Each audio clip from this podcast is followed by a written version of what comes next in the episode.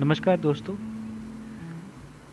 मैं विश आपका स्वागत करता हूं अपने पहले एपिसोड में। और इस एपिसोड में मैं अपनी कविताओं के श्रृंखला का एक पहला भाग प्रस्तुत कर रहा हूं। इस कविता का नाम है तुम।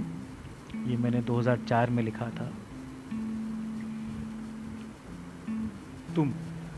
सूरज की फूटती किरणों के संग बहती बयार हो तुम, भोर की अलसाई ताजगी से भरी मचलती अंगड़ाई हो तुम,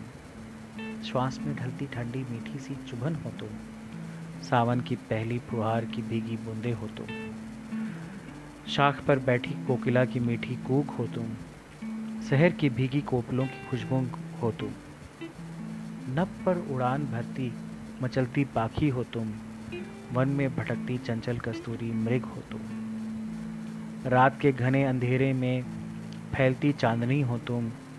दिन के तपते धूप में मिली वृक्ष की घनी छाव हो तुम, गुलाब की पंखड़ियों सी कोमल हो तुम, पैमाने में ढली जाम की चढ़ती सुरूर हो तुम, दूर होकर भी मुझसे हर पल मेरे करीब हो तुम,